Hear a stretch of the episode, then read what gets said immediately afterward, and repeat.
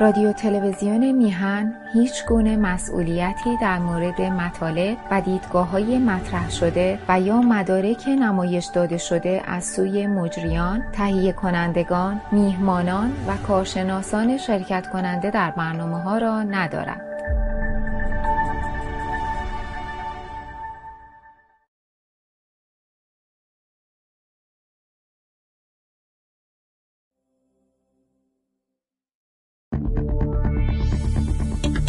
برنامه های ما را در شبکه های اجتماعی به نشانی میهن تیوی وان دنبال کنید. همچنین پخش زنده رادیو و تلویزیون میهن همراه با مقالات تحلیلی و تازه ترین اخبار جهان به زبان انگلیسی در وبسایت ما به نشانی میهن تیوی دات کام در دسترس شماست.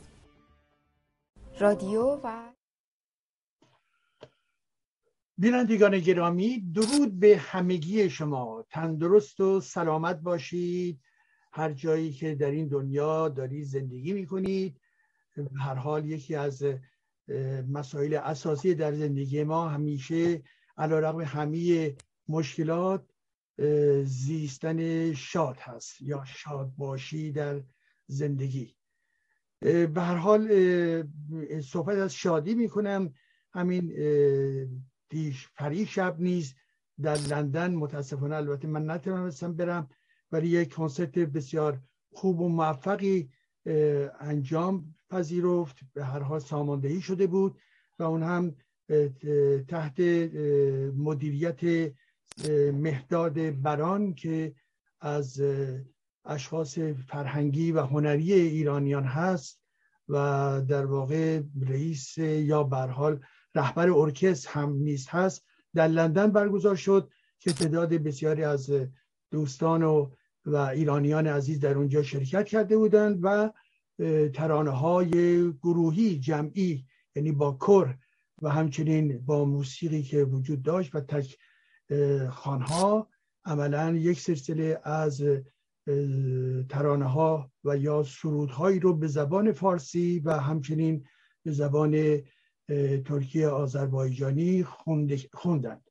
بر حال این چنین لحظه لحظه زیبایی از هر جا که می‌بینید و و چنین آگهی های وجود دارد بشتابید. به خاطر دو چیز هم ذهن ما که پیوسته باید شاد باشه و دو حمایت از همه هنرمندان عزیز. هر نقطه‌ای که در این جهان هستند. ولی امشب می‌خواستم درباره نکاتی رو که به نظر من مهم هست رو با شما در میان بگذارم و به هر حال ما نمی‌توانیم همونطور که در هفته پیش هم صحبت کردیم در مورد اوکراین و جنگ پوتین در اوکراین صحبتی نکنیم و در این مورد به حال همه اخبار داره پخش میشه و همه جهان متاثر هستش و همطور که ما می‌بینیم در اروپا و غرب واکنشی که نسبت به روسیه نشون داده شده از یک طرف یک واکنش بسیار گسترده مخالفت با پوتین مخالفتی با این تجاوز آشکار در یک سرزمین دیگر. از یک طرف و این مخالفت هم از جانب دولت ها و اتحادیه اروپا و آمریکا و همچنین مخالفت از جانب مردم و اصحاب گوناگون و لیدرهای سیاسی. از سوی دیگر واکنش بسیار زیبایی که پیوسته به وجود آمده و دامندار شده و و اون هم بر حال مردم و احسا و شخصیت های فرهنگی این کشورهای اروپایی نسبت به مردمان اوکراین و حمایت اینها از این مردم مردمی در جنگ که بنابر گزارش هایی حداقل یک و نیم میلیون در لحظه کنونی به شکل مردمان مهاجر در آمدن و در کشورهای گوناگون دارن حرکت می‌کنن میرن و بر اساس باز یکی از این گزارش هایی که من شنیدم حداقل یک میلیون به لهستان رسیدن و لهستان هم اعلام کرد. باز همین چند به لحظه پیش داشتم گوش می‌کردم که تمام امکانات خودشو برای حمایت از مهاجرین بر حال بسیج می‌کنه و در خدمت به اونها هستش. و سوی دیگه هم در زمینه باز نظامی از اونجایی که بر حال شنیدید و میشنویم یک پدیده بسیار جالبی که روی داده این هستش که پوشش های هوایی اوکراین بسیار محدود بوده و یه بخشی از نیروهای هوایی نیز ضربه خورده و قرار بر این هست که یک سلسله از این میک های روسیه که در دست مثلا لهستان بوده و از اونجایی که خلبان های اوکراینی بر پایه این تمام تجربهشون گذشته و نسبت به مدل های جدیدی که ساخته غرب و آمریکا هستش این آشنایی رو ندارن و خود این مستلزم یک دوران کارآموزی دراز مدت هست.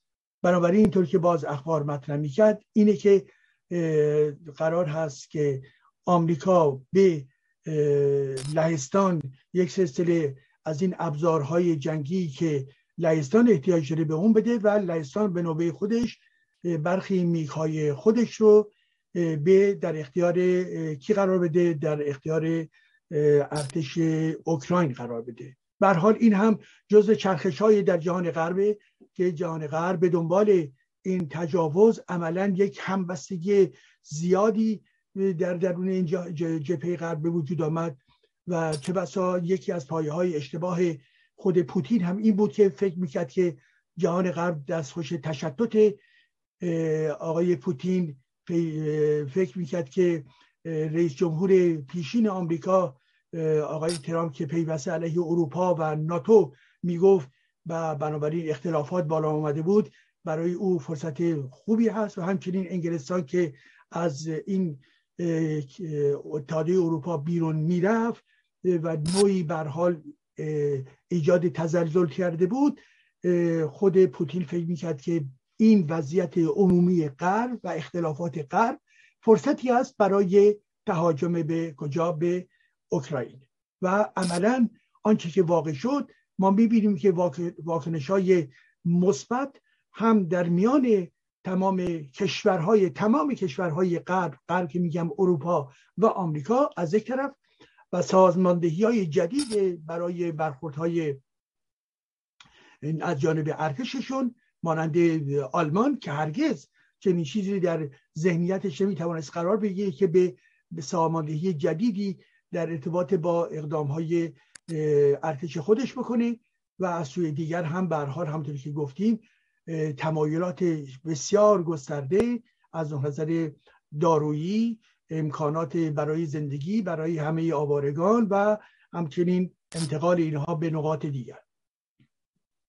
این مطلب یک امر اساسی رو به ما نشون میده که به حال اگر خاطرتون باشه دوستان گرامی پوتین مطرح می‌کرد به نحوی این ایده رو انتقال می‌داد که ما حمله می‌کنیم به دلیل اینکه ناتو داره آماده می‌کنه که به ما حمله اتمی بکنه که یک دروغ بود و از طرف دیگر مطرح می‌کرد که در اوکراین در واقع داره رژیم اونجا نسبت به مردمان اوکراین که زبان روسی دارن اقدام های به فجی داره انجام میده مانند هیتلر و به این دو دلیل هست که اونها به صلاح دارن مداخله می‌کنن که از یک طرف این بخش از جمعیت رو نجات بدن از طرف دیگه در برابر عمل انجام شده نسبت به حرکات ناتو در برابر عملیات انجام شده قرار نگیرن که هر دو اینها در واقع ساخت پرداخته ذهنیت آقای پوتین بود. و این رو هم القا کرد که میره به سرعت این کار رو تمام می‌کنه. حال اینکه ما امروز در دومین در واقع هفته این تجاوز هستیم و گزارش هایی که به شکل بر حال گوناگون از رسانه های مختلف پخش می شود اینه که عملا ارتش روسیه با مشکلات بسیار گوناگونی مواجه شده و از جمله دارای یک ناتوانی لوجستیکی از بنزین گرفته و غذا گرفته و غیر و غیره مواجه هستش و اینها کند کرده حرکت اینها رو ولی چیز اصلی تر در این زمینه چیز همانا مقاومت های گوناگون مردم و نظامیان اوکراین در کجا در تمام مسیری که بر حال این روس ها حرکت کردن به خاطری که روس ها از شرق حمله کردن از شمال حمله کردن و از جنوب و به از نقطه کریمه حمله کردن. و عملا یه بخشایی از سرزمین این اوکراین رو عملا گرفتن ولی این شتابی که فکر می‌کنه می‌کردن می‌تونه انجام بگیره می‌تونن داشته باشن و یا این حرکت بسیار با سرعتی که می‌توانند داشته باشن عملا نتوانستن چنین سرعتی رو در کار خودشون تولید بکنن و به همین خاطر عملا به سیستم فرماندهی روسیه در نوعی مشکلات عدیده هست و حتی گویا اختلافاتی در بیان اونها بروز پیدا کرده و این اختلافات از یک طرف به خاطر این هستش که در خود جامعه روسیه مخالفین جنگ خودشون رو دارن نشون میدن و تعداد حدود 1500 نفر می‌گویند در ارتباط با مخالفت جنگ دستگیر شدن در خود روسیه. از سوی دیگر نارضایتی هایی در درون ارتش اونجا وجود داره زیرا که اینطور که ما میشنویم این هستش که این تصمیم گیری واقعا یک تصمیم گیری فردی خود پوتین بوده است و این یک طرف قضیه و از سوی دیگر به حال واقعیت این هستش که با چنین مقاومتی که مردم اوکراین دارن می‌کنن و نیروهای نظامی این کشور دارن می‌کنن و همچنین نیروهای به حال غیر نظامی که امروز مسلح شدن که از سرزمین خودشون دفاع بکنن همه اینها برای چی؟ برای روسیه دردسر تولید کرده و به علاوه اینها از یک تبار قومی هستند یعنی اوکراینی ها و روس ها و این به بیان چیست؟ بیان در واقع برادرکشی است. برادرکشی واقعا واژه و یا اصطلاح برادرکشی در اینجا خیلی خیلی خیلی واقعیت دارد. یک برادرکشی به معنای اینکه انسان ها هستن نیست بلکه علاوه بر اینکه انسان ها این مسئله مطرح در ضمن اینها در واقع واقعا تبار یگانه ای داشتن و به این ترتیب هستش که نیروهای نظامی روسیه باید طرف مقابلش رو بکشه و حتی بسیاری از خانواده های اوکراینی در درون این خانواده ها خانواده های ترکیبی با روسا هستند. یعنی شما نگاه بکنید چه شرایط بسیار بسیار تراژیکی رو برای یک سری از این خانواده ها تولید می‌کنه و همه اینها باعث چی میشه؟ باعث در واقع تضعیف جبهه جبهه پوتین میشه. خب به این ترتیب است که عزیزان ما امروز می‌بینیم که آقای پوتین باز یک بار دیگه مطرح کرده بود مسئله اتم رو استفاده خواهد کرد که اگر یک کشور دیگری غیر از اوکراین بخواهد به نحوی مداخله بکنه او به نحوی گفته بود که ما جواب خواهیم داد و با توجه به نیروی اتمی خودمون جواب خواهیم داد که این پیوسته تا در لحظه کنونی عملا یک تهدید بوده یک سلسله تبلیغات بوده در ارتباط با ذراتخانه اتمی ولی به هر حال همیشه ما این رو در نظر بگیریم که علاوه بر تهدیدها زمانی می‌تواند باشه که یک برخی تهدیدها به دنبال تحریکات گوناگون به دنبال تهییجات افراد به دنبال این ذهنیتی که بیمارگونه به قدرت فکر می‌کنه و می‌خواهد به هر ترتیبی که شده پیروز بشه و فکر می‌کنه که محدود عمل می‌کنه یک بمب میندازه. ولی کم وقتی که شما در نظر بگیرید بمبی انداخته بشه به ناگزیر دیگران هم بمب خواهند انداخت.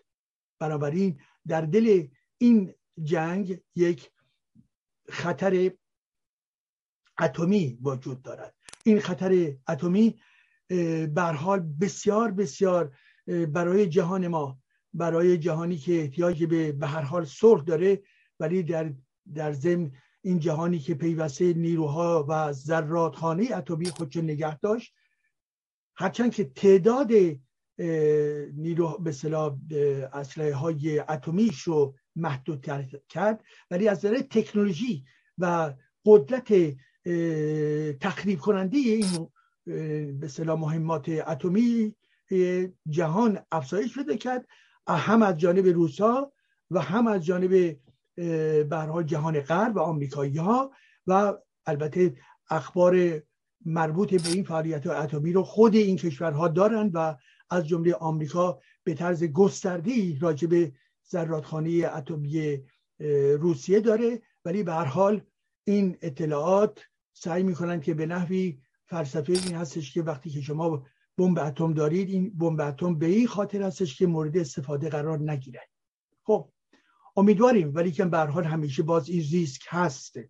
ریسکی که آقای پوتین به, به وجود آورده کماکان به عنوان یک عاملی که اروپا رو تهدید می‌کنه داره در ذهنیت انسانها اونها رو آزار میده و اگر هم واکنشی نشون دادن از جمله به این خاطر هستش که عامل پوتین یعنی عامل جنگ و این جنگ هم می‌تواند جنگ اتمی باشد. و این جز یک وحشت چیز دیگه نمی‌تواند به وجود بیاره. هرچند که انسان ها بر حال با قدرت دارن عمل می‌کنن کاملا حس می‌کنن که هنوز در امنیت قرار دارند و این حرفا ولی به هر حال خبرهای ناگوار همیشه از قبل اعلام نمی شود متاسفانه.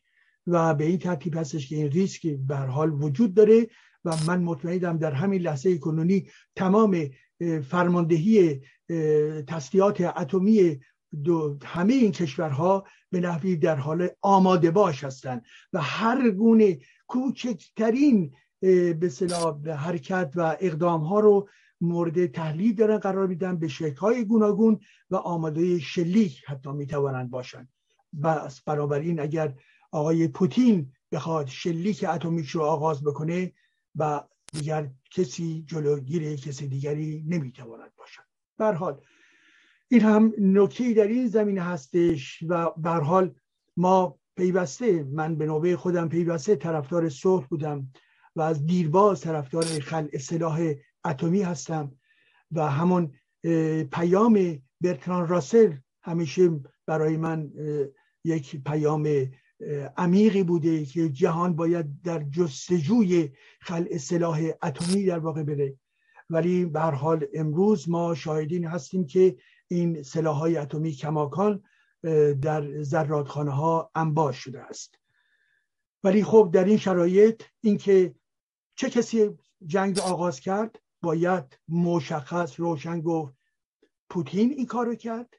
چرا این کارو کرد؟ به خاطر دسترسی به اون به صلاح رویای امپراتوری روسیه بزرگ هستش که این کار کرده.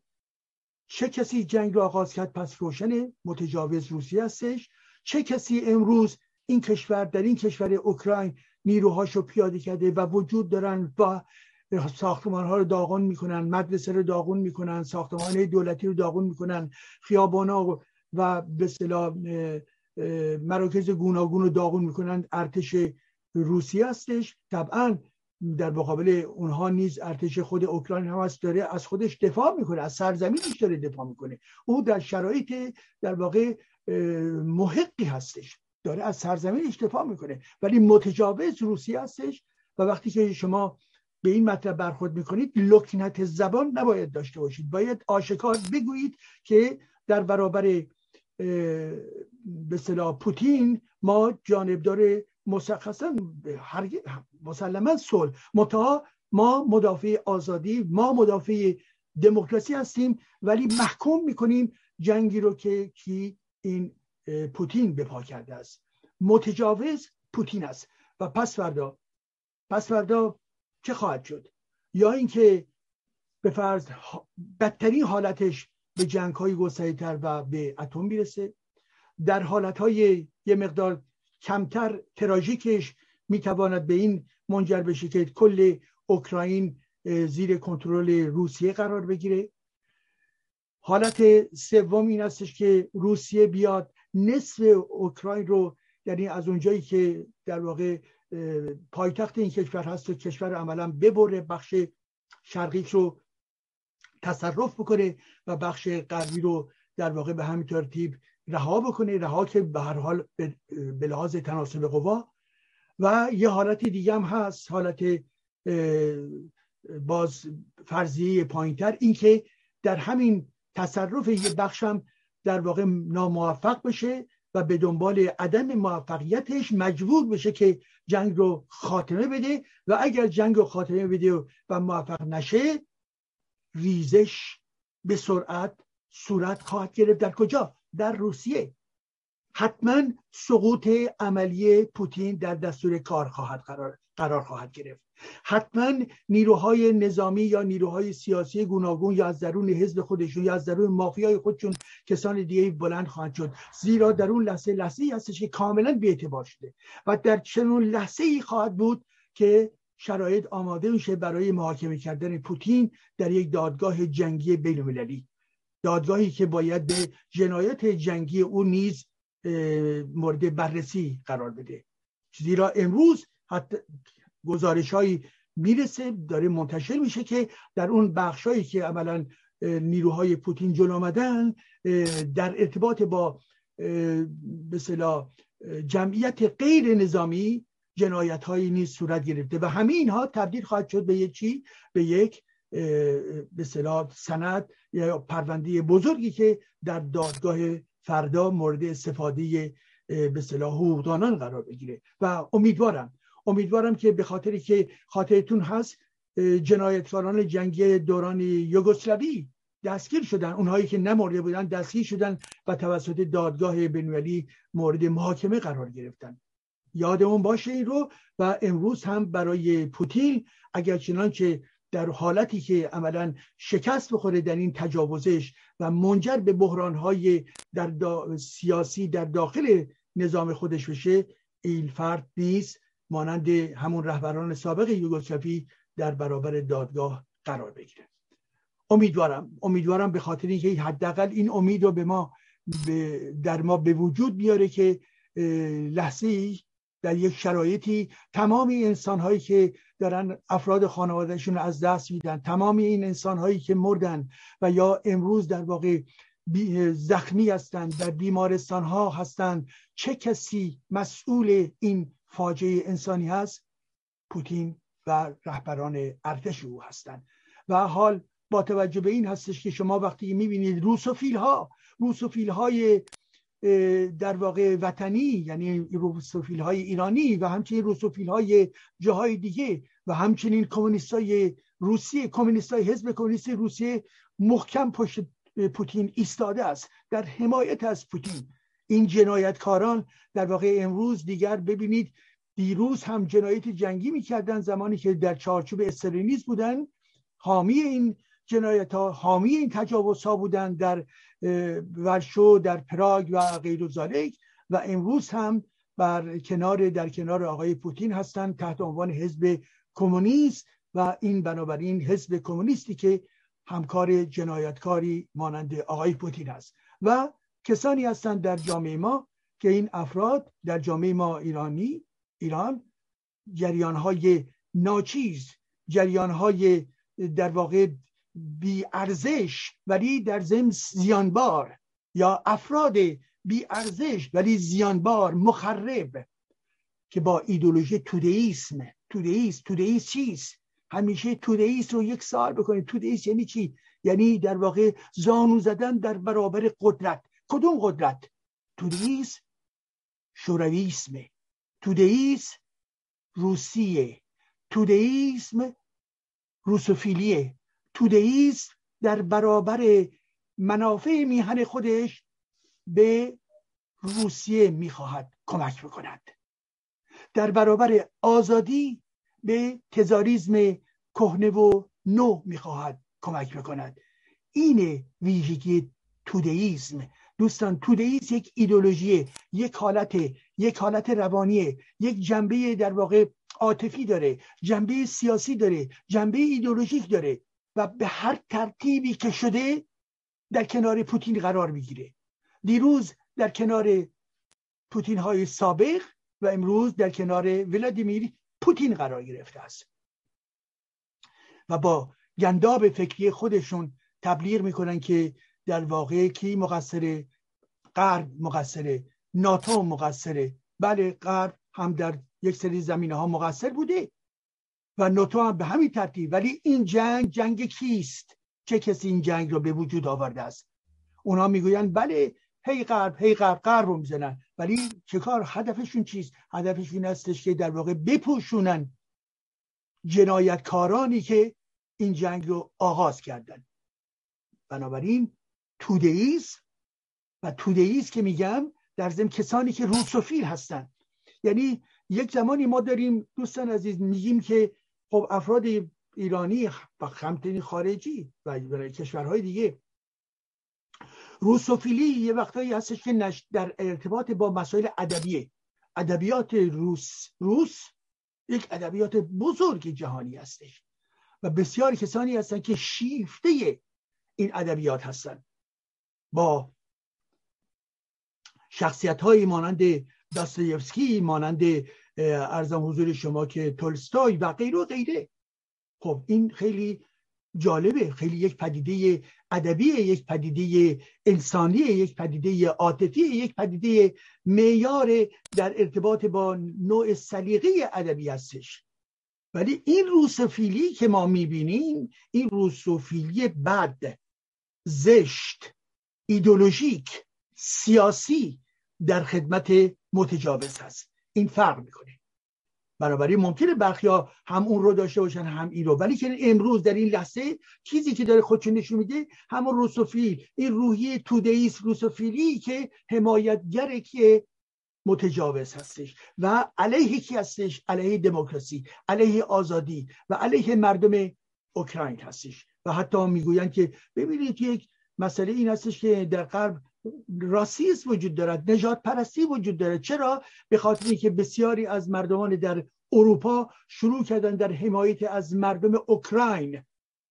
و این رو این افراد به عنوان برخورد راسیستی مردم اروپا تلقی می‌کنن. حال آنکه یک برخورد انسان دوستانه است یک برخورد عاطفی است یک برخورد جانبدارانه است. بله به خاطر اینکه می‌بینه که اروپایی که او جزوش هست مورد تجاوز قرار گرفته. برای که می‌بینی که کسانی که دارای همون دین خودشون هستن مانند مسیحیت اونها مورد کشتار قرار گرفتن و بی خانمان شدن دارن میمیرن. به این خاطر هستش که در واقع در کنار اونها هستش. به این خاطر که دارای ارزش های مشترکی هستن و به این خاطر هستش که خودشو بسیج کرده و به این خاطر که می‌بینی که در میان اینها احتمالا تروریست های مانند داعشی و غیر که از جمعیت های در واقع مهاجرین خاورمیانه ای استفاده می‌کردن نیست در این زمینه نیست. بنابراین احساس امنیت و اعتماد بیشتری می‌کند.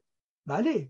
ما موافق هستیم که نسبت هر مهاجری که مورد در واقع تجاوز مورد در واقع بیعدالتی قرار بگیره باید حمایت بکنن. و امروز هم اگر غرب غرب در این زمینه در ارتباط با مهاجرت کشورهای دیگر یا تبارهای دیگر هم واکنش نشون داده. صفر نبوده خاطرتون باشه. یک میلیون سوری اهل سوریه به آلمان رفتن و در آلمان در واقع جایگزین شدن رفتن شروع کردن به فعالیت رفتن شروع کردن به زمانیات گرفتن و بیش از در درون این جامعه دارن نقش ایفا می‌کنن.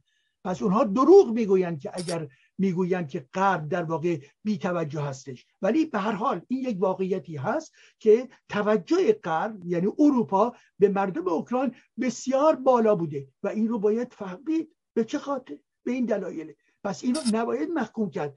اتفاقا برعکس باید بسیار ازشون تشکر کرد و این حالت ها رو باید گفت که به جهان می شود گسترش داد. ولی اونجایی که تودیستا و روسوفیل ها هست هر چیزی باید سو استفاده بکنن از جمله از سمپاتی و محبت این مردم اروپا نیز این رو می‌گیرن علیهش در واقع میکوبن. دوستان عزیز گرایش تودیستی حال و هوای تودیستی صداقت ندارد. صداقت ندارد. هرگز در ته اون ذهن می‌خواهد وفادار بشه به نوعی تزاریزم پوتینی. وفادار باشه به امپریالیزم پوتینی. بله می‌گویند امپریالیزم بله امپریالیزم به معنای سیادت طلبی امپریالیزم به معنای جنگجویی امپریالیزم به معنای تجاوز به جاهای دیگر. امپریالیست همون استعمار متجاوز هستش. و آقای پوتین سمبل این استعمار و این امپریالیست هست که به این ترتیب می‌کشد. این نکته اولی که می‌خواستم با شما عزیزان در میان بگذاریم که به حال به این مسئله کماکان باید توجه داشته باشیم روزنامه رو بخونیم نگاه بکنیم چه تحولاتی داره روی میده. نکته بعدی که می‌خواستم با شما در میان بگذارم در ارتباط با این هستش که داریم از پوتین صحبت می‌کنیم. خب می شود از این در ضمن صحبت کرد که اگر ما از پوتین صحبت می‌کنیم پس مسئله در ضمن روسیه هست. روسیه. چرا روسا به اوکراین حمله کردن؟ و من ایرانی ما ایرانی و سرزمین ما ایران آیا نسبت به این روسایی که امروز به اوکراین برخورد کردن آیا در شرایط امنی قرار داشتن؟ آیا حقوق ایرانی ها حقوق سرزمین ایران زمین مورد توجه و احترام اونها بوده است؟ نه هرگز. به چه دلیل در سال 1223 قمری به ایران روسیه به ایران حمله کرد و گرجستان و تالش و گنجه و شروان و باکو را از سرزمین ایران جدا کرد؟ به چه دلیلی در 1241 قمری با تجاوز به بخشای مربوط به ایروان و نخجوان و و بخش دیگری از تالش این بخشها را از سرزمین ایران جدا کرد. چگونه و چرا؟ چگونه و چرا؟ در واقع روسیه از طرف در سال 1290 در سال 1290 به تبریز و رشت و انزلی حمله کرد و هزاران نفر رو کشت. قتل کرد. و حتی در جنگ تا جنگ جهانی اول نیز ای را از آزادی خان رو در تبریز اعدام کرد. به چه دلیل و چرا در همون زمان جنگ جهانی اول روسیه آذربایجان رو اشغال کرد و فقر و فلاکت رو برای مردم بیشتر کرد. اگر به اوکراین برخورد می‌کنه امروز تجاوز می‌کنه برای ما نیز بله چنین مواردی بوده است. به چه خاطر در 1907 میلادی شمال ایران رو روسیه روسیه تزاری به عنوان منطقه خود منطقه مورد نفوذ خود اشغال کرد. به چه دلیلی؟ 1907 به چه دلیل در 1920 و همچنین در جنگ جهانی دوم خاک ایران رو اشغال کرد؟ در بخش شمالیش. به چه دلیل؟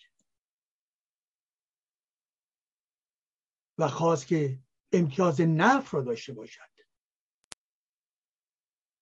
و حکومت های پوشالی رو در بخشی از آذربایجان ما یا مهاباد بپا کرد مانند قاضی محمد ها و پیشوری ها رو که عروسک های روسیه بودن بر سر این بخش ها قرار داد. به چه دلیل؟ روس ها بودن که این کار کردن. به چه دلیل؟ به چه دلیل؟ و باز تعداد زیاد هستش البته. مسجد گوهرشاد رو به توپ بستند و سربازان روس با ورود به به صلاح این منطقه و قارت کردن ثروت هایی که در درون این عرب امام شیعیان بود اونها رو چاپیدند. خب آیا تموم شد ماجراهای روسیه؟ نه تموم نشد. این ادامه داشته و دارد. به چه دلیل و چرا؟ در مذاکراتی بین ایران ایران کنونی یعنی جمهوری اسلامی که بر ایران ما حاکمیت داره در ارتباط با دریای مازندران عملا بخش مهمی از امتیازها را به روسیه دادند و بخشی از سهم ایران رو پایمال کردن. و امروز در ارتباط با امتیازات مربوط به گاز و نفت و مسائل مربوط به کشتیرانی و خیر رو به نحو بی سابقه به نفع روزها عملا تحریزی کردن. به چه دلیل؟ و امروز دوستان عزیز و امروز در ارتباط با ماجراهایی مانند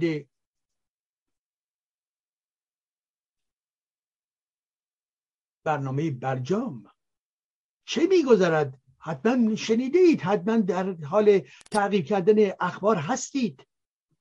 جمهوری اسلامی بیکفایت جمهوری اسلامی که در خیانت به ملت ایران هیچ موقع کوتاهی نکرده است. امروز میشنوید مسئله چیست؟ و این استش که امپریالیزم روس مطرح کرده که در لحظه ای که یک بین دو هیئت ایرانی و به صلاح اروپایی نزدیکی هایی به وجود آمده برای احتمالا یک برنامه برجام دو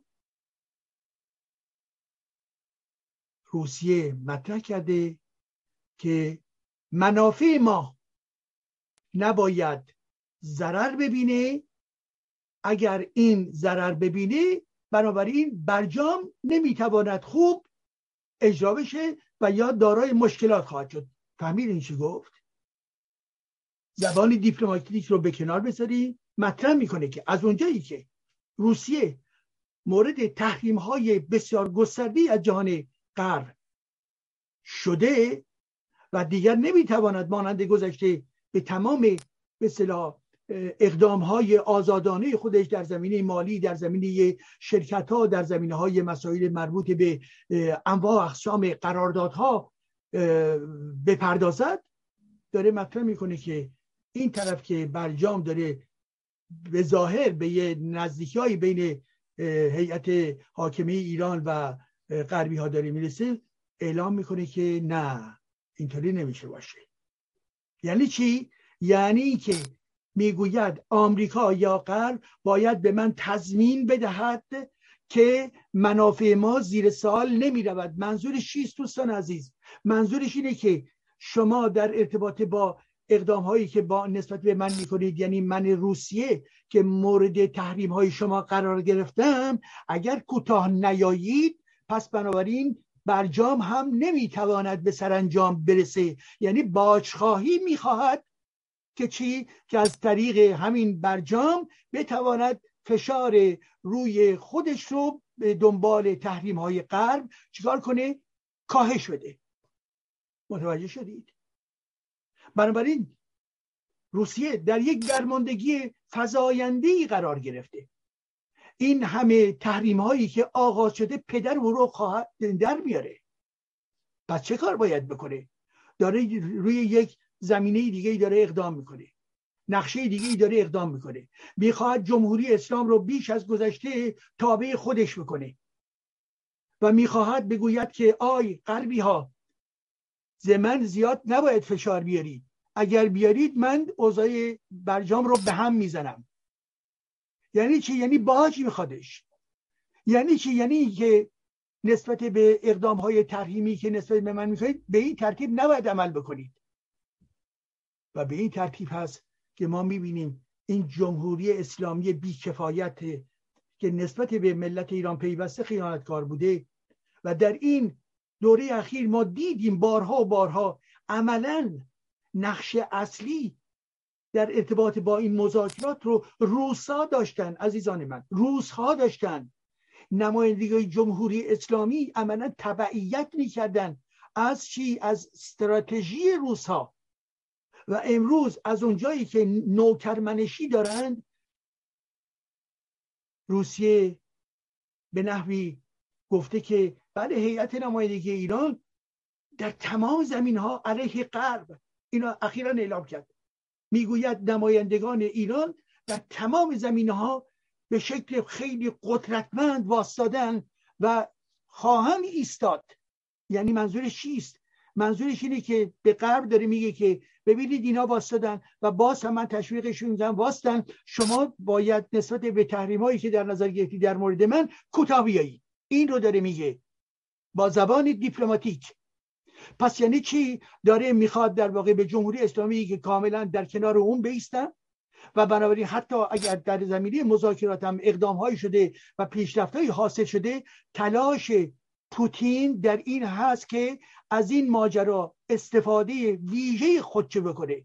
یعنی پیوسته و پیوسته روسیه بیان چی بوده؟ بیان در واقع ناسیونالیزم روسی بوده چه در زمان تزار چه در زمان استالین چه در زمان امروز پوتین محور مرکزی برای روس ها چی بوده؟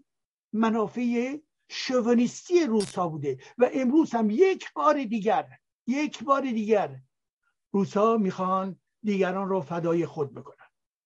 و این رژیم جنایت جمهوری اسلامی که به این اتکا می‌کنه به چین و به روسیه اتکا می‌کنه و هیچ گونه قدرتی ندارد. به خاطر یک رژیم ضعیفی هستش. رژیمی هستش که در واقع در درون ایران مورد نفرت قرار گرفته. بنابراین قدرتی نداره برای مذاکره کردن. پس بنابراین باید اتکا بکنه رو چی؟ روی شوروی روی روسیه. و روی روسیه هم میگه که خب در این وسط من از این به عنوان در این معامله خودم با غرب از موقعیت این کشور ایران جمهوری اسلامی استفاده می‌کنم برای اینکه منافع خودم رو تامین بکنم منافع خودش رو تامین بکنند یعنی یک بار دیگر به هر ترتیبی که شده چیکار کنه؟ عملا جامعه ایران رو در زیر فشار قرار بده.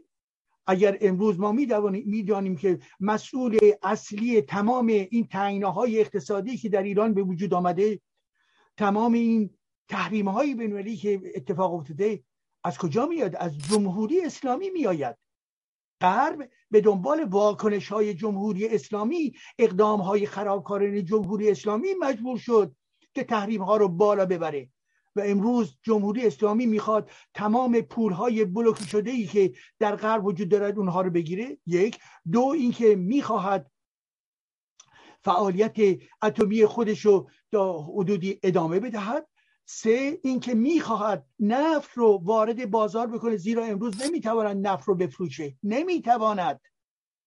بنابراین برای منافع خودش نه ملت ایران. ولی بخشی از جامعه هم برها در زمانی که تمام محاصره اقتصادی وجود داره بخشی از جامعه ایران نیز زیان دیده. فقر در ایران نیز بیشتر شده از جمله به خاطر بسته شدن مناسبات با جهان غرب. حال بنابراین در ایران هم از سوی ملت ایران و منافع مردم ایران از یک طرف از سوی دیگه در ارتباط با خود جمهوری اسلامی پوتین میگه که به غرب داره میگه من در این معامله برگ ایران رو روی میز می‌گذارم و شما باید نسبت به من و تحریم هایی که در نظر گرفتید کوتاه بیایید. یعنی معامله می‌کنه روی ایران. کارت ایران. و این جنایتکاران اسلامی در واقع شرم ندارند و قدرت هم ندارند که بگویند نه. زیرا منافع اونها منافع امروز و فردای ایرانیان نیست بلکه منافع مافیایی خودشون هست که در این لحظه یا اون لحظه چگونه اقدام بکنن و با چه کسانی در جهان تاخت تا به صلاح همسویی داشته باشند هم روسیه و هم جمهوری اسلامی. هر دو امروز در جهان در چی هستن؟ منزوی هستن. هر دو منزوی هستن. بنابراین اینها می‌خوان بازی مشترکی انجام بدن. به زیان کی؟ به زیان مردم ایران. و خب ناگذیر هنوز که هنوز این به سلام مذاکرات به سرانجام نرسیده و امروز هم آخرین برگی که رو شده همین ماجرای روسی هستش که می‌گوید چه گفته است؟ می‌گوید آمریکا باید به ما تضمین کتبی بدهد. روسیه داره این رو میگه. که آمریکا به ما تضمین کتبی باید بده. منظورش چیه؟ منظورش چیه؟ برای که نمی‌دید که بر شما توضیح اوریان آشکار نمیدن که منظورش این هستش که آمریکا نسبت به تحریم های ما که نسبت به ما داره اجرا می‌کنه باید کتبی تضمین بده که مناسبات خودش با غرب با ایران خب این ماجرا رو چی به من فشار نیاورد. یعنی چی فشار نیاورد؟ یعنی این تحریم ها رو باید کاهش بدهد. یعنی این. یا در ارتباط با مجموعی چون بین ایران و روسیه نیست پر از قرار داده مانند بوشهر. و یا فعالیت های دیگر که وجود دارد. خب پس فردا اگر شوروی ببخشید میگم شوروی برای که همون روح روح شوروی و روح روسیه امروز همون یکی هستش.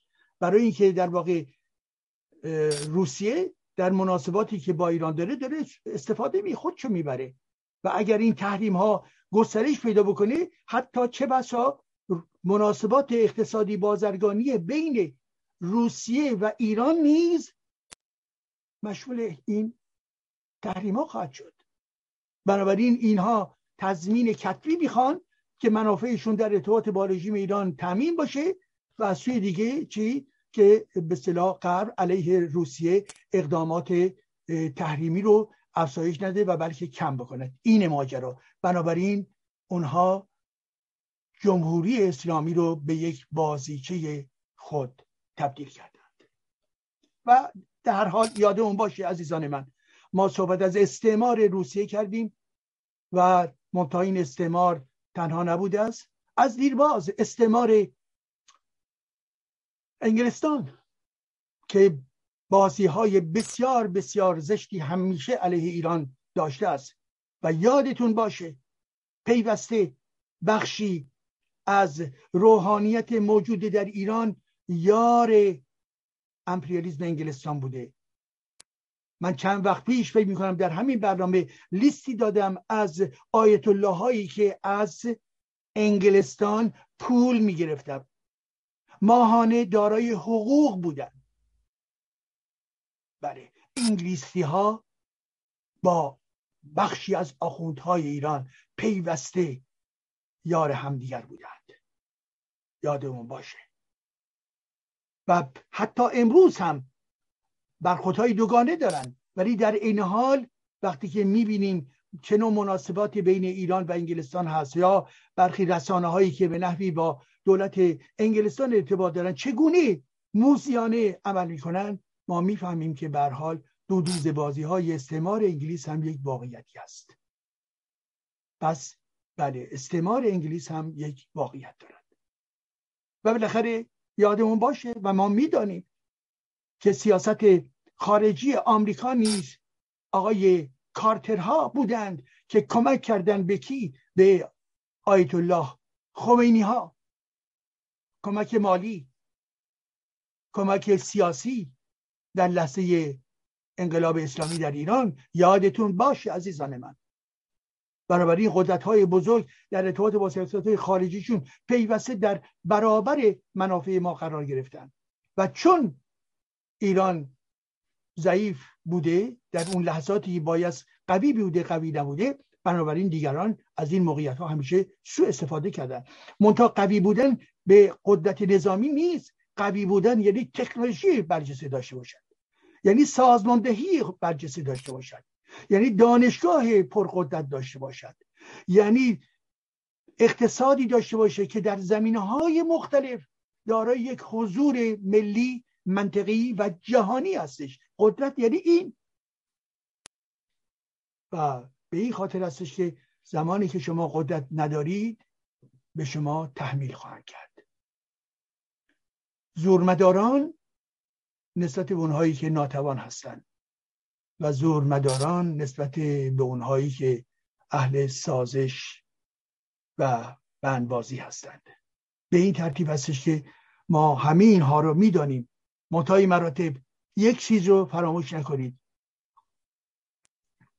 در سیاست های خارجی کشورهای غربی پیوسته منافع ما ضایع شده است. درسته. ولی این انتقاد و این واقعیت خشن هست که با نسبت به اون نیز همیشه انتقاد داشت. ولی یک چیز فراموش نشود. به هر حال در زم غرب یگانه نیست. غرب یعنی در ضمن دموکراسی. غرب یعنی پلورالیزم. غرب یعنی حقوق بشر. حال آنکه اون طرف اردوگاه روس این چیزها رو دیگر ندارد. در اون اردوگاه فقط و فقط سیاهی ها هست. فقط و فقط.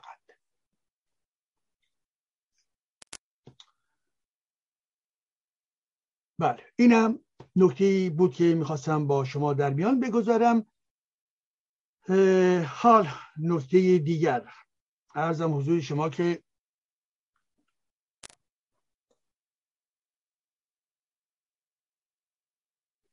بله. ارزم حضور شما که می‌خواستم چند نکته رو دوستان عزیز خدمتون مطرح بکنم. کوتاه حتما شنیدید وقتی که می‌گویند به اسلامگرایان وقتی صحبت از معجزه می‌کنن میگن بله سحر و جادو رو ما محکوم می‌کنیم. این رو همیشه میگن. و در قرآن هم آمده از سحر رو رد کرده. ولی صحبت از معجزه می‌کنند. یعنی معجزه رو وقتی که اعجاز و معجزه ازش صحبت میشه این رو به عنوان چی در نظر می‌گیرن؟ به عنوان یک پدیده آسمانی یک پدیده مقدس. مخالفین پیامبر اسلام رو اونها رو می‌گفتن اینها اهل سهرن و چون اهل سهرن در جستجوی این هستن که ذهن شما رو منحرف بکنن از عبادت نسبت به الله.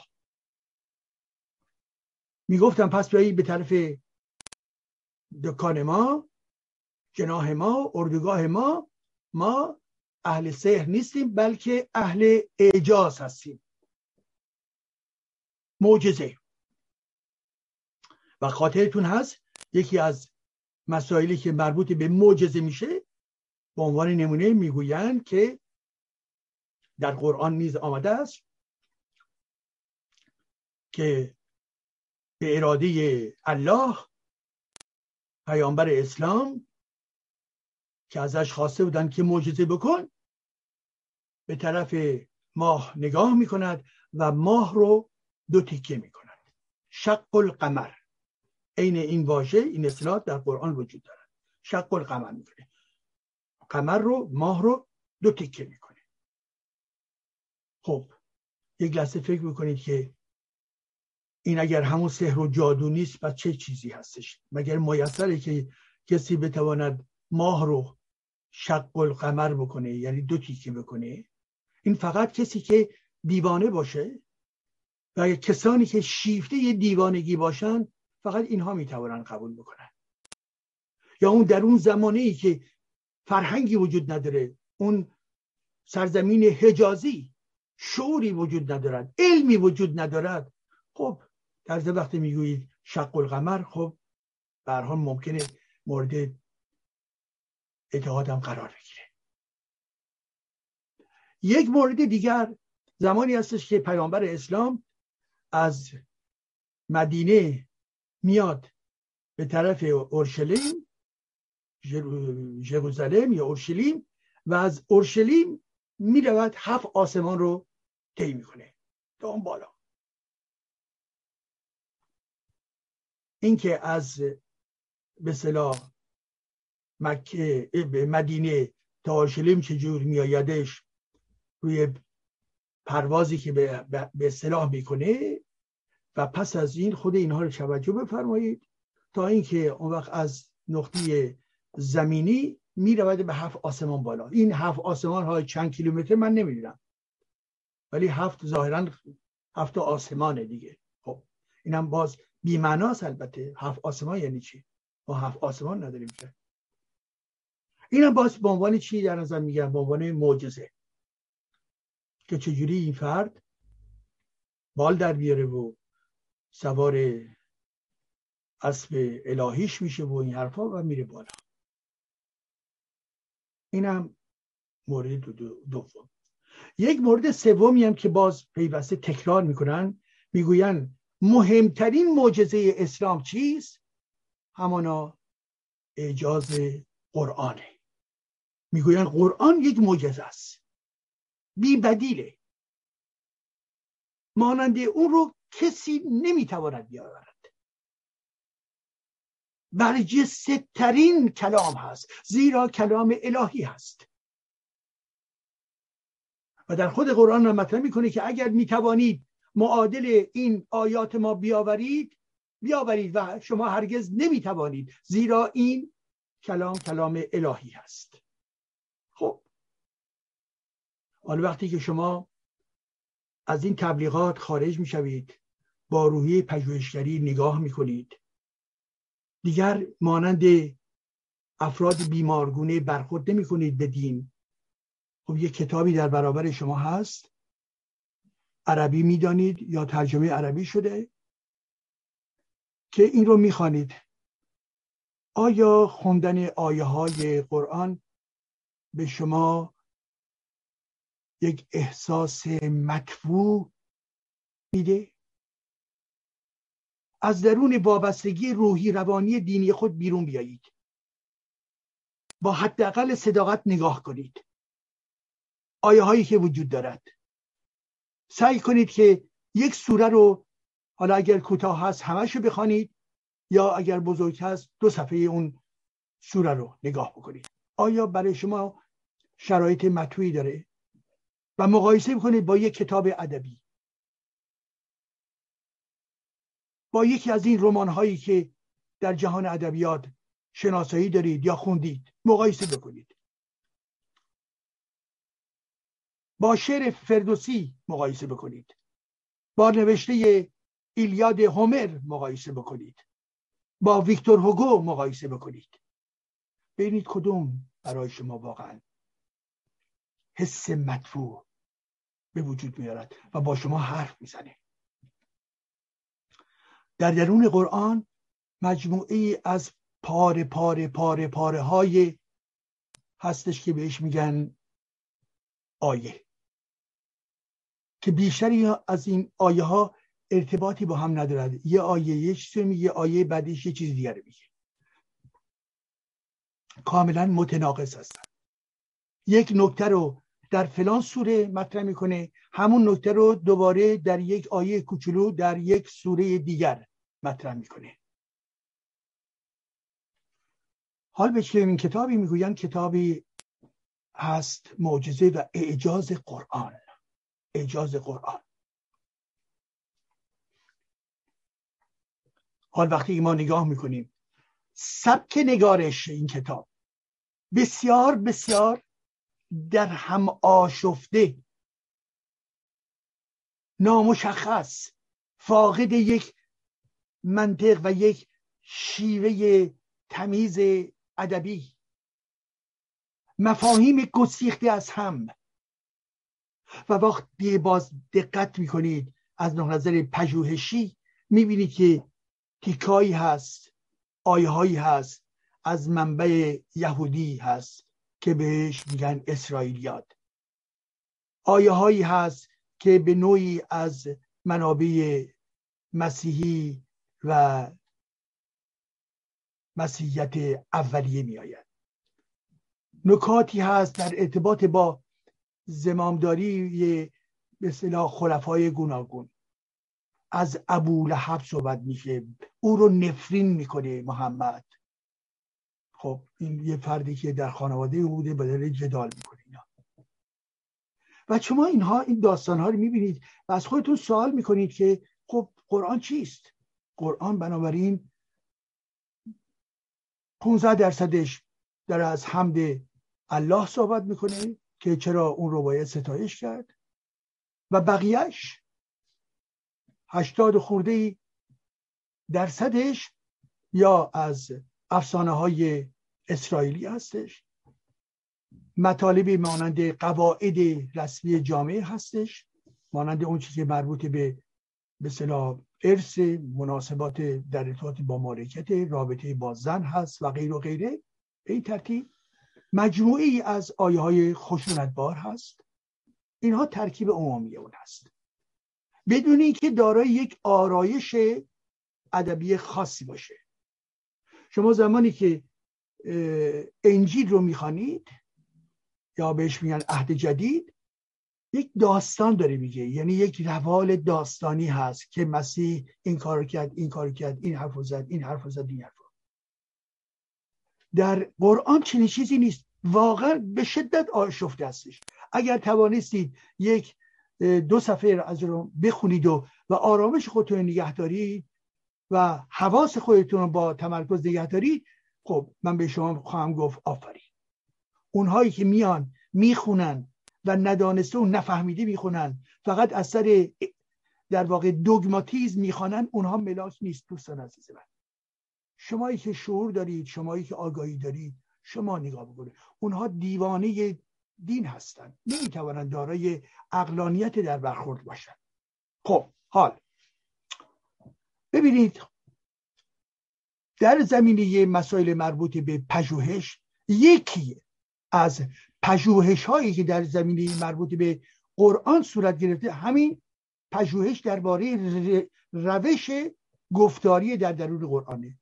چگونگی نوشتاری قرآن هستش که آیا این یک بیان یک معجزه هست یا نه یک دروغی بیش نیست خب.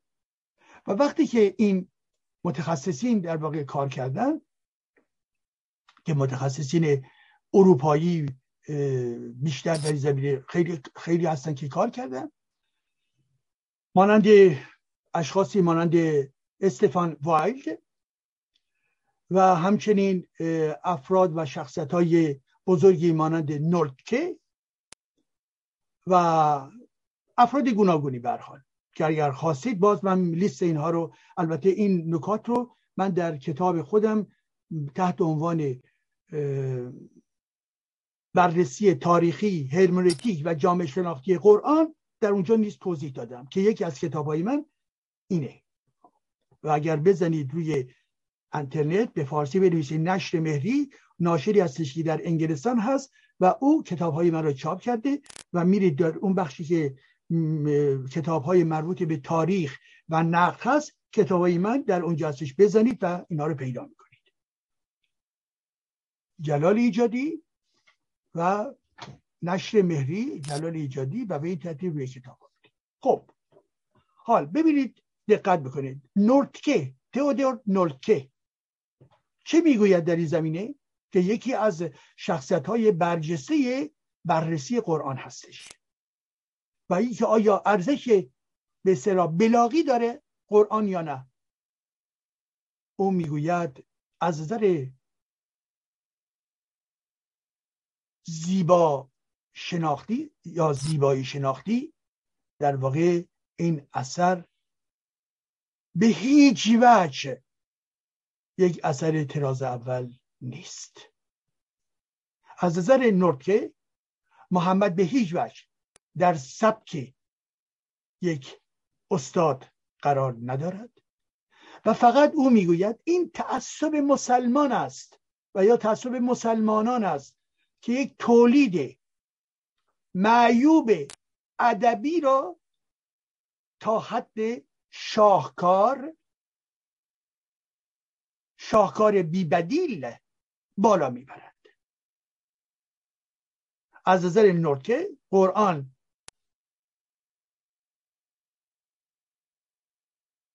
اگر قرآن بی نقص از آب در آمده بود حقا آن را می‌شد معجزه بود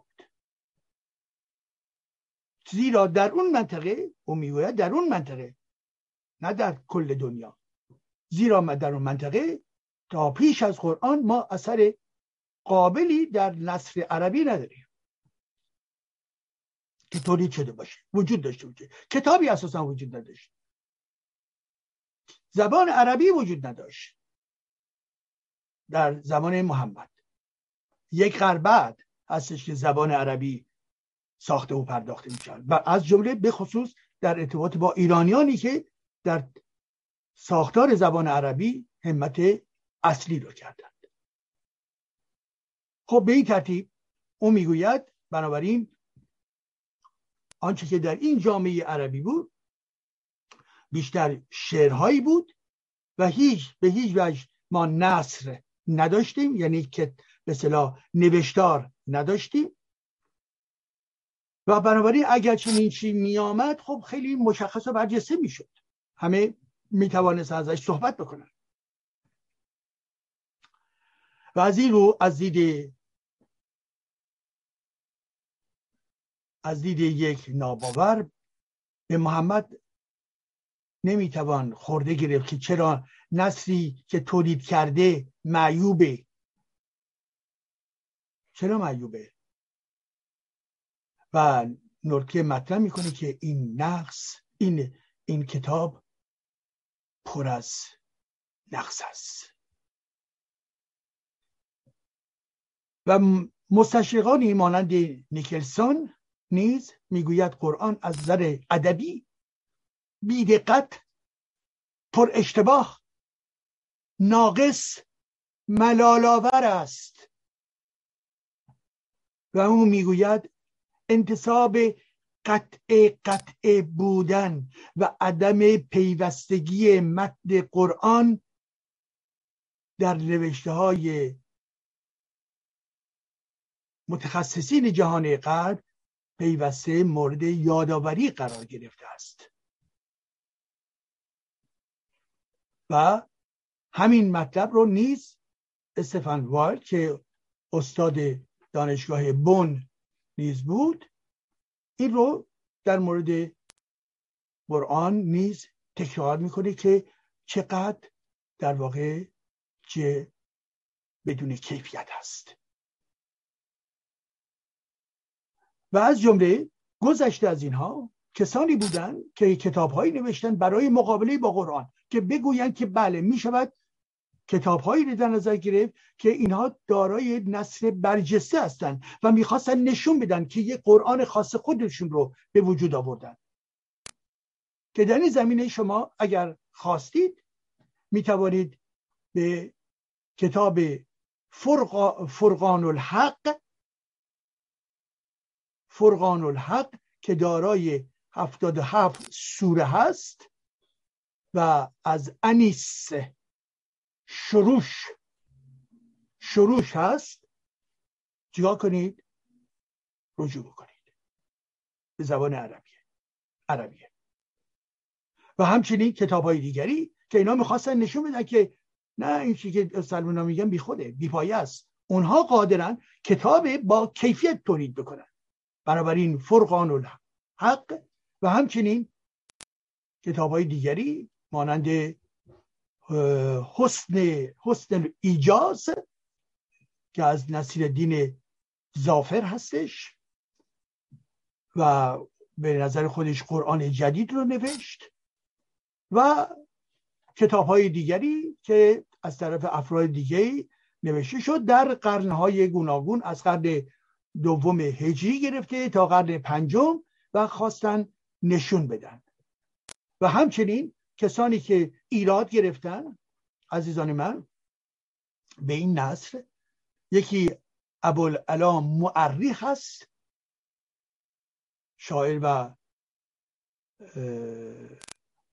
اندیشمند عرب و یکی دیگر ابن مقفه هست.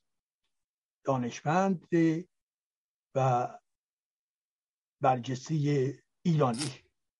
که به زبان عربی بسیار تسلط داشت و یکی واقعا از پایگزاران زبان عربی همین ابن مقفه هست. بنابراین وقتی که صحبت از نسل موجودی در قرآن هستن همه اینها در واقع به چی؟ به قرآن محمد بسیار بسیار انتقاد می‌کنن.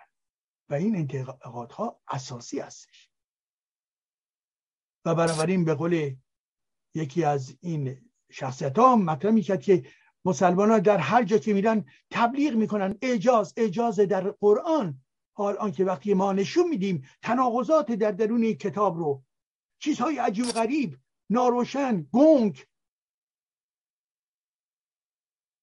سه هزار تیکه در کنار هم نشستند شما وقتی یه پازل داری پازل تیکه تیکه کنار هم یک معنایی میبخشن یک تصویر وجود میاره حال آنکه پازل مربوط به قرآن هرگز نمی‌تواند یک تصویر به دست شما بدهد که در واقع دارای هارمونی و دارای در واقع نوعی منطق باشد. هرگز. خب به این ترتیب هستش که بنابراین آنچه که مربوط به اعجاز قرآن هست یک بیهودگویی عجیب غریبی بیش نیست. باور نکنید.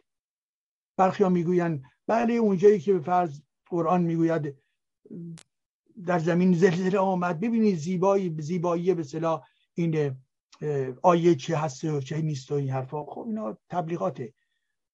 حالا تیکه هایی هم برحال بوده که انسان ها کسانی که جمع کردن جنبه های تیکه واقعا خیلی ظریف و کوچولو بوده که می‌تونه جنبه های به خوبی و یا جالبی هم داشته باشه ولی ما از یک مد در کلیتش داریم صحبت می‌کنیم. قرآن. و این قرآن آشفته این قرآن در واقع که ذهن شما رو آزار میده هرگز هرگز هرگز دارای کیفیت ادبی نیست. و اون چیزی که در خود قرآن گفته شده که اگر می توانستید که معادل این قرآن رو به اینها همه در واقع چه اینها همه تبلیغات محض بیپایه هست. این رو چه کسانی نوشتن؟ در واقع کاتبان خلفا این رو در درون قرآن نوشتن.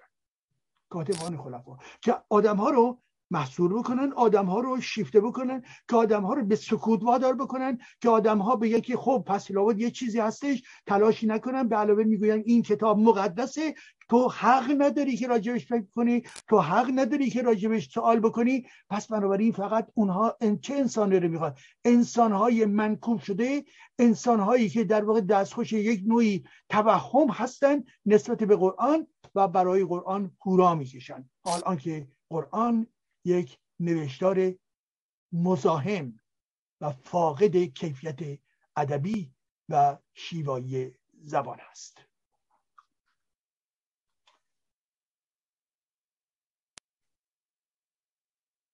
این هم از این.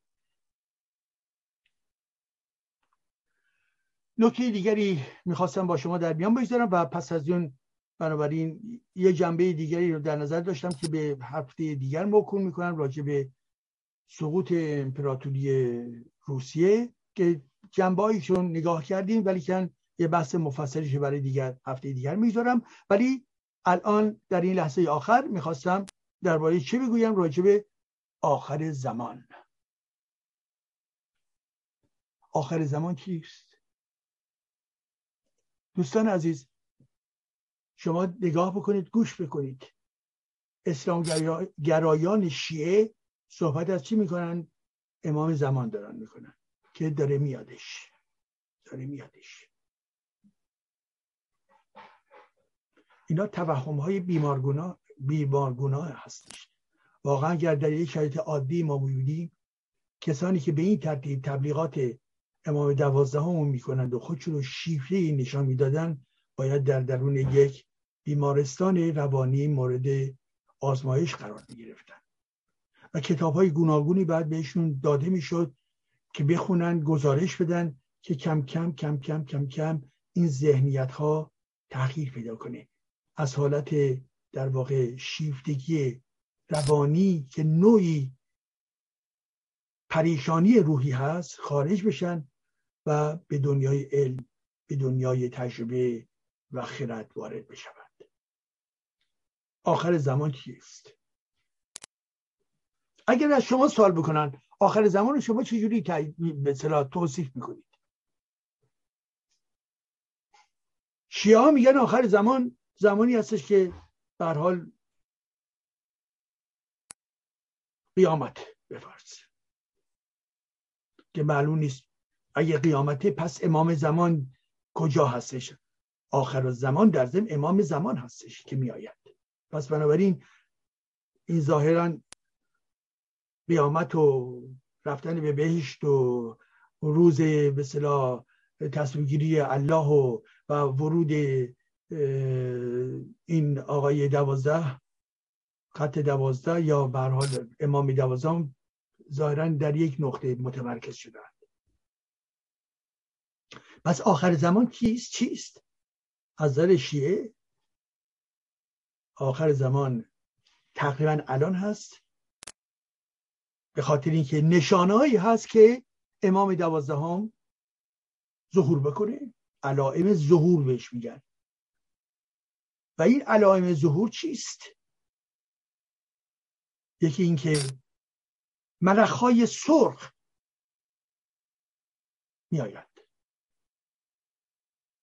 ملخهای سرخ. دو اینکه جهان را دود می‌گیرد فرا می‌گیرد. دود. دو. سه.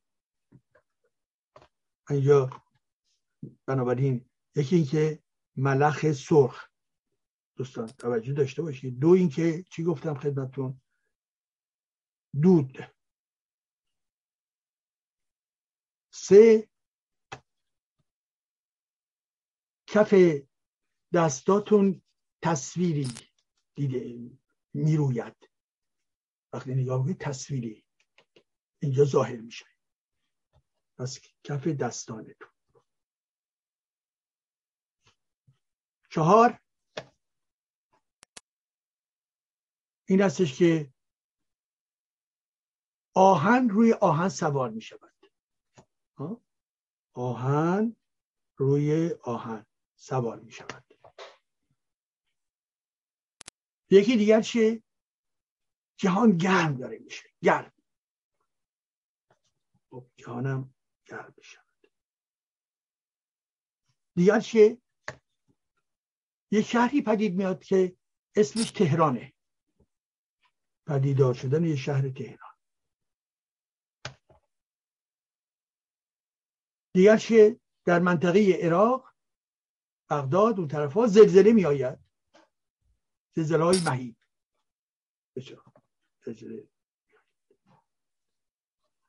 یک سری سلسله از این روایات رو براتون به سلاس معرفی می‌کنن ردیف می‌کنن.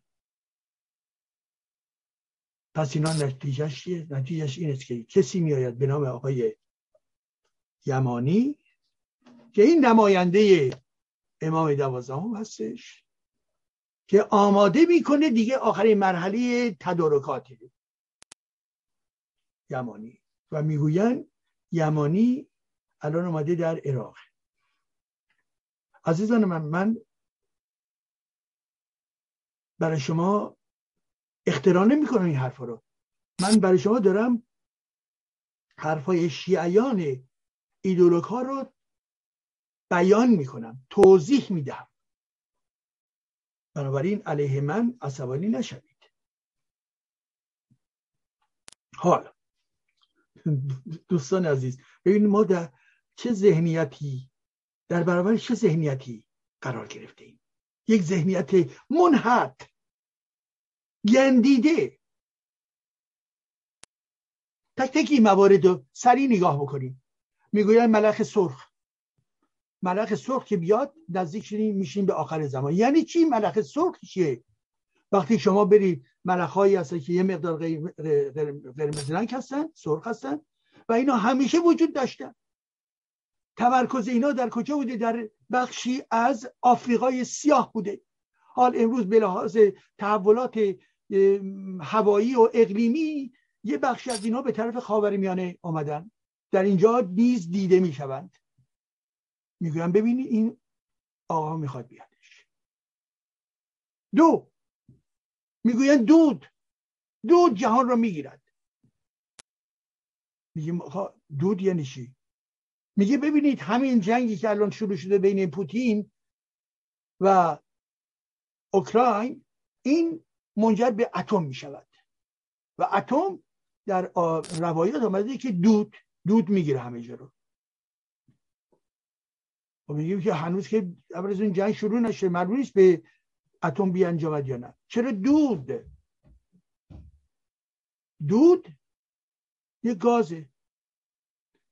بره تو بینی شما تو دهن شما شش شما رو ناراحت می‌کنه ولی برها نمیمیرید. ولی آنچه که از بمب اتم میاد و اون قارچ های اتمی اون دود نیست. یه گاز کشنده هستش شما رو در جا نابودت می‌کنه. دود چیه؟ این نکات میگم به خاطر اینکه از جمله همین دیشب پریشب ببخشید با آقای خزری در بحثی که تموم شد البته در یک رزانه ای بعد از اون داشتیم صحبت گفتم منظورتون چیست که اینا رو توضیح در می‌داد؟ و البته روایت اینها رو من خوندم می‌دونم چی میگن. پس این دو دومین دلیل بود. سومین می‌گوید کف دستان. گفتم کف دستا چی چی آخه می‌بینید خط می‌بینید گفت نه. همین که الان این تلفن ها هسته تلفن در کف دست قرار داره و این نشانه ظهور امام زمان هستش. می‌بینید؟ به خاطر اینکه در کف دسته و این تصویره.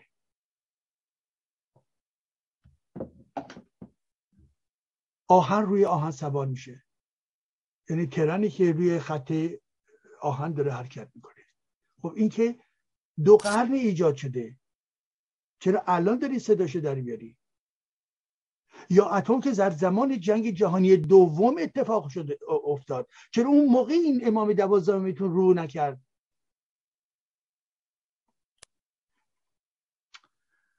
و این که گفته می شود جهان داره گرم میشه. میگن که خیلی خودشونم به روز می‌کنن. آنچنان اینها در دروغگویی تبهکاری به خرج میدن که هر چیزی رو به هم وصل می‌کنن. کف دست یعنی این تلفنی که الان در دستتون هست. می‌گوین گرم میشه میگن آها این همان تئوری مربوط به افزایش گرمایش زمینه. هر چیزی رو می‌گیرن تحریف می‌کنن وارونه جلوه میدن و می‌گوین ببینید ما همه حق داریم. به این ترتیب وقتی بهشون میگی که این گرمایش نتیجه یک سلسله پدیده های صنعتی اقتصادی است که در طی یک قرن اخیر نوع مدل اقتصادی که ما داشتیم جهان داشته به اینجا رسیده. حال اگر این نوع اقتصاد تغییر پیدا کنه این در واقع کیفیت برمیگرده. میگن نه خب به هر حال این همون چیزی هستش که روایات آمده است. بسیار و ببخشید خستتون نمیگم و مزخرفات دیگر. واقعا مزخرفات دیگر. و من شرم می‌کنم عزیزان من. شرم می‌کنم که چنین مطالبی رو دارم مطرح می‌کنم. و وقت خودمون رو می‌گیریم. ولی در این حال به عنوان یک جامعه شناس که این افکار چنین عقایدی در ذهنیت بخشی از جامعه فرو می رود و تبدیل میشه به یک باور قدرتمند و یک نیروی انسانی گسترده ولی نیروی انسانی که به تباهی کشیده شده است. ذهنی که به این چیزها اعتقاد دارد باور دارد ذهن عادی دیگر نیست ذهن زاینده ای نیست ذهن خردمندانه ای نیست. ذهن از هم پاشیده ذهن بیمارگونه. ذهنی که در انتظار این که هر لحظه امام دوازدهمش برسه که اون هم چیکار بکنه؟ که شمشیر بزنه که جهان رو به خون بکشه. این فقط انسانهای بیمار هستند که فقط به امام زمان خودشون اعتقاد دارن. ذهن بیمار به امام زمان اعتقاد دارن. نگویید که اعتقاد مردم رو احترام باید گذاشت. به هیچ وجه. افکار ارتجایی رو به هیچ وجه نباید بهشون احترام گذاشت. چه کسی می‌گوید به افکار نازیست باید احترام گذاشته نسبت به اون انتقاد نکرد؟ مسلمی که باید انتقاد کرد. نسبت به استالینیسم مسلمی که باید انتقاد کرد. تئوری ها و ایدولوژی خمرهای سرخ مسلمی که باید بهش انتقاد کرد. افشا باید کرد. افکار منحط در درون شیعه مسلما باید بهش انتقاد کرد. افکام و احکام و ایده هایی که در درون قرآن هست مسلمی که باید انتقاد کرد و افشا کرد. و این گونه ایدولوژی دوازده امامی که جز نابودی خرد چیزی دیگری نیست مسلمی که باید انتقاد کرد. و برخی ها هستن که چه بسا مسلمان هم نباشن میگن نه نه آقای جدی نه این اعتقاد تو دعا هستش. توده مگر هر اعتقادی داره مورد احترام من هستش. نخیر به هیچ وجه. من یک دانشگاهی هستم و از جسارت روشنفکری دفاع می‌کنم و هر گونه تفکری که در ذهن انسان ها وجود داشته باشد و تفکرات خطرناک جنایتکارانه و عقب افتاده باشد می‌گیرم و اونها رو افشا می‌کنم.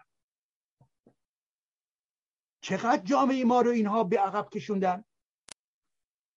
از آخوند و نواندیش و چپ مکتبی و روسوفیل و اسلاموفیل و همه اینها جمع شدن که جلوی انتقاد رو بگیرن. جمع شدن در اتحاد خودشون با چی؟ با انحطاط در جامعه. اینها دفاع کردن از انحطاط در جامعه دفاع کردن از انحطاط ذهنها در جامعه و به ما می‌گوین انتقاد نکنید. می‌کنیم این کار رو ما هستیم که به خودمون اجازه می‌دهیم و نه شما افراد و یا عناصری که طرفدار یک ایدولوژی جنایتکارانه هستید.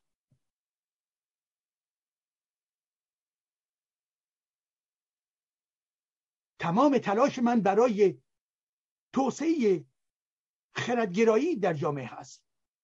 روشنگری در جامعه هست. که انسانها به بلوغ فکری خودشون برسن. که خود مختار باشند تصمیم بگیرن از خرافه دور بشون و کسانی هستند که می‌گویند تحت عنوانی که دید توده ها دین توده ها توهین نکنید. این مزخرفاتی بیش نیست عزیزان من. این افراد حامل ایدولوژی زیانبار برای جامعه ما هستند. استعمار همین ایده ها رو می‌خواهد. متجاوزین همین ایده های رو می‌خواد که مردم در واقع در خواب فرو بروند و حکومت اسلامی نیست همین ایده ها رو می‌خواهد. امام دوازدهم رو همین رژیم جمهوری اسلامی داره آبیاری می‌کنه و انجمنهایی مانند انجمنهایی ساز انجمنهای حجت حجتیه ها و غیر و ذالک و اهل قلم و غیر و غیره و افراد گوناگون. که کارشون چیست؟ زدیت با شهروند آزاد زدیت با بهایان عزیز به عنوان یک شهروند و سوی دیگر ما رو می‌خواهند به چی کار بکنن؟ ما رو می‌خواهند معذرت می‌خوام عزیزان من. به آخر این افکار ارتجایی بحث بکنند. نه ما باید بیستیم. در برابر حوزه در برابر انجمنهای حجتیه و غیر و در برابر کسانی که از این دین دفاع می‌کنن در برابر کسانی که هر چیزی رو که تحت عنوان دین هست رو محترم و مقدس میشمارند نخیر خط ما خط دانشه. و به این خاطر هستش که میگم دانشه پس بنابراین اما زمان ما آخر زمان ما اینها نیست عزیزان من. آخر زمان ما رو دانش توضیح می‌دهد. دانش. برای اینها هر چقدر که جهان در سقوط حرکت بکنه در انحطاط فرود بره. برای اینا عالی زیرا امام زمانشون رو ورودشون نزدیکتر می‌کنند. و بسیاری از این اسلامگرایان و دوازده امامیا حامی تجاوز پوتین هستند زیرا تجاوز پوتین به اونها دلیل می‌دهد که چی؟ که ما داریم به نقطه ورود و ظهور امام زمان نزدیک می‌شویم. زیرا این امام زمانشون زمانی در واقع به ظهور در می آید که بدترین و سیاهترین به صلاح وضعیت جهان به وجود آمده باشد. پر از فساد باشه پر از جنایت باشه. خواست این افراد استعاشری دوازده امامی بدتر کردن جهان هستش. نابود کردن جهان هستش برای که برای که اون امام موهومشون به صلاح سر برسه. این ایدولوژی در درونش جنایت داره. یعنی میگه که هرچی سیاهی در این جهان بیشتر باشه خوبه بهتره. زیرا اون امامه که همزمان با خر دجال می‌خواهد بیاید و جهان رو می‌خواهد به خون بکشد اون زودتر میآید. حال آنکه آخر زمان ما سرآغاز زمان ما دانشمندان و دانش فیزیک به ما گفته نزدیک چهارده میلیارد سال پیش. نزدیک چهارده میلیارد سال پیش.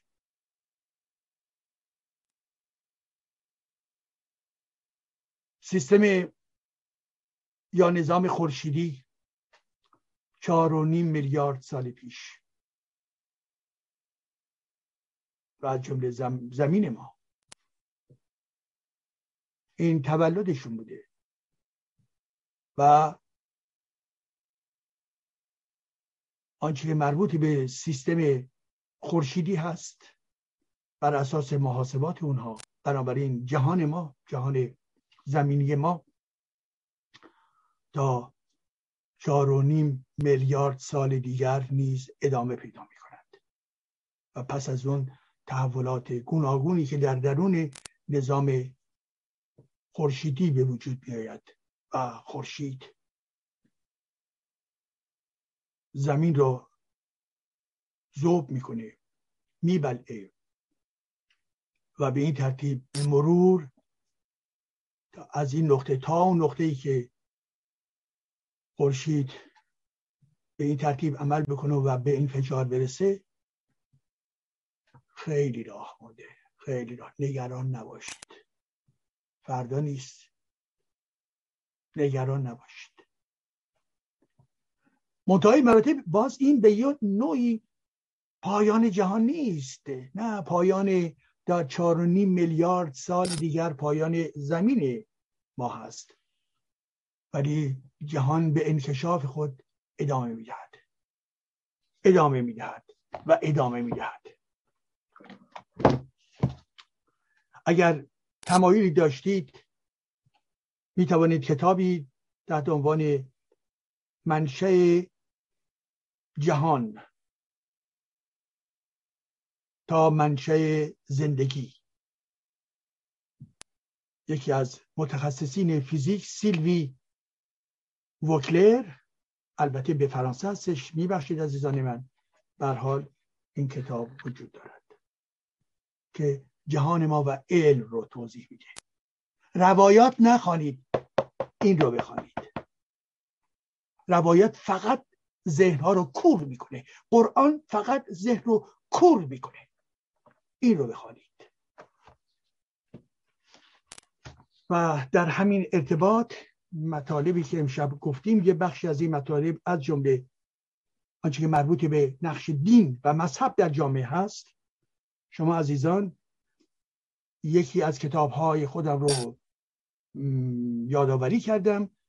تاریخ بررسی بررسی تاریخی هرمونتیک و جامعه شناختی قرآن یک کتاب دیگه هم که می‌خواستم به شما از خودم معرفی بکنم این کتاب جامعه شناسی آسیب ها و دگرگونی های جامعه ایران.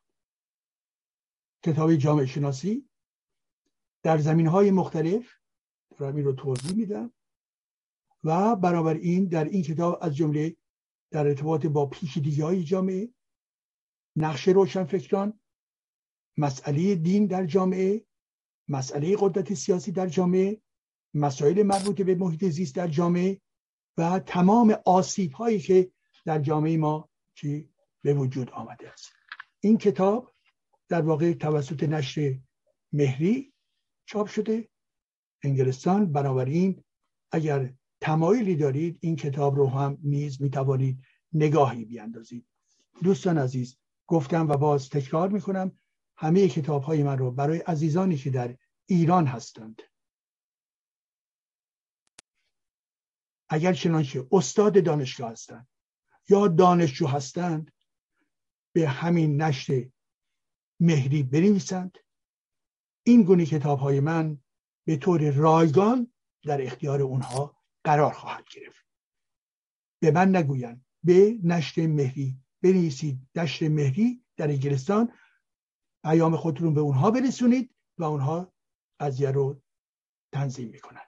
بنابراین من خواسته من این بود که در ضمن ایران ما کتاب های ما من برسه و بنابراین چنین تعهدی از جانب ناشر من اعلام شده و می توانید این کار رو بکنید. اگه چنانچه در ایران هستید. اگر که خوب در خارج هستید خب اون دیگه نه. پی هم متاسفانه وجود نه تمام حقوق در اختیار خود ناشر هستش و من کاری در این زمینه نمی‌توانم واقعا بکنم. خب این هم از این. عزیزان من بنابراین امشب صحبت هایی که با هم کردیم خیلی متنوع بود در زمینه های گوناگون. بنابراین یادآوری بکنم راجع به جنگ اوکراین جنگ کثیف پوتین در اوکراین و واکنش هایی که به وجود آورده و مقاومت اوکراینی ها در برابر این جنگ جهنمی در ارتباط با مسائلی مانند نقش روسیه و همچنین استعمار روسیه صحبت کردیم. مطالبی رو در ارتباط با ارزم حضورتون که مربوط به معجزه و اعجاز قرآن صحبت کردیم و همچنین مطالبی درباره آخر زمان آخر زمان شیها و آخر زمانه که ما به عنوان علم داریم میگیم بنابراین آخر زمان ما. به این زودی ها نیست. ما زمان بسیار گشادی داریم که تا می توانیم باید ازش استفاده بکنیم تولید بکنیم تلاش بکنیم فرهنگ سازی بکنیم. بنابراین پروژه های عظیم رو در نظر داشته باشید عزیزان من. هیچ هیچ خرافی نمی‌تواند به واقعیت بپیونده. تمام این اموری که در ارتباط با امام دوازدهم هست جز خرافه جز افسانه های زشت هیچ چیز دیگری نیست. از درون شیعگری هیچ انتظاری نداشته باشید. از درون قرآن هیچ انتظار بهبودی نداشته باشید. برای اینکه آزاد فکر باشید از درون این دین بیرون بیایید. از درون این مذهب بیرون بیایید. بذارید این ذهنتون باز باشه فکر بکنه و بخواند. و باز هم بخواند و دارای اندیشه انتقادی باشد. با امید سربلندی جامعه ایران و ملت گرامی ایران به امید روزی که در جامعه ما در واقع این رژیم اهریمنی به بیرون پرتاب بشه واژگون بشه و یک حکومت سکولار سکولار یعنی اون حکومتی که دین از حکومت جدا هست به وجود بیاید و بنابراین دوران پیشرفت های جدید در دستور جامعه ما قرار بگیره. همه عزیزانی که در هر نقطه از ایران بزرگ ما هستند با همدیگه باید متحد باقی بمونن. برای از کار انداختن این جمهوری اسلامی زیرا ما با هم هم پیمان هستیم. ما از دل تاریخ به اینجا رسیده ایم و دارای یک پروژه اساسی هستیم و اون هم پایان دادن به این جمهوری اسلامی و امر دموکراسی و آزادی در کشور خودمون و اینکه این کشور با این تاریخ با این دستاوردها با این نیروهای انسانی با این همه منابع طبیعی که وجود دارد بتواند پروژه های بسیار بزرگتری رو به سرانجام برساند. ما می توانیم کنار هم باشیم. ما می توانیم کارهای بزرگی در ایران عزیزمون انجام بدهیم. متحد باشیم کنار هم باشیم و جمهوری اسلامی می‌خواهد ما رو در واقع بشکنه ما رو متفرق بکنه ما کنار هم باشیم با افکار گوناگون با پلورالیزم فکری گوناگون با امر نقد به آنچه که به عنوان زشتی در جامعه هست و زشتی ها از جمله فرهنگ اسلامی هست از جمله وجود جمهوری اسلامی هستش از جمله فساد هست از جمله نبودن اخلاق هست همه اینها رو به اعتبار یک دنیای جدیدی که می توانیم بسازیم این پدیده های زشت رو هم می توانیم از صحن جامعه خودمون دور بکنیم. به امید آن روز و روزی که بر حال روزگاری بر پای خرد راستگویی و پندار نیک گفتار نیک و کردار نیک. و بنابراین اون لحظه ای که ایرانیان بتوانند هر کدوم از ایرانیان بخندند شاد باشند و افتخار بکنند. به امید آن روز و آن روز روزی هست هم مطبوع برای ما و هم مسلما جهان نیز از خوشحالی ایران و از خنده های ایران خوشنود خواهد بود. با سپاس.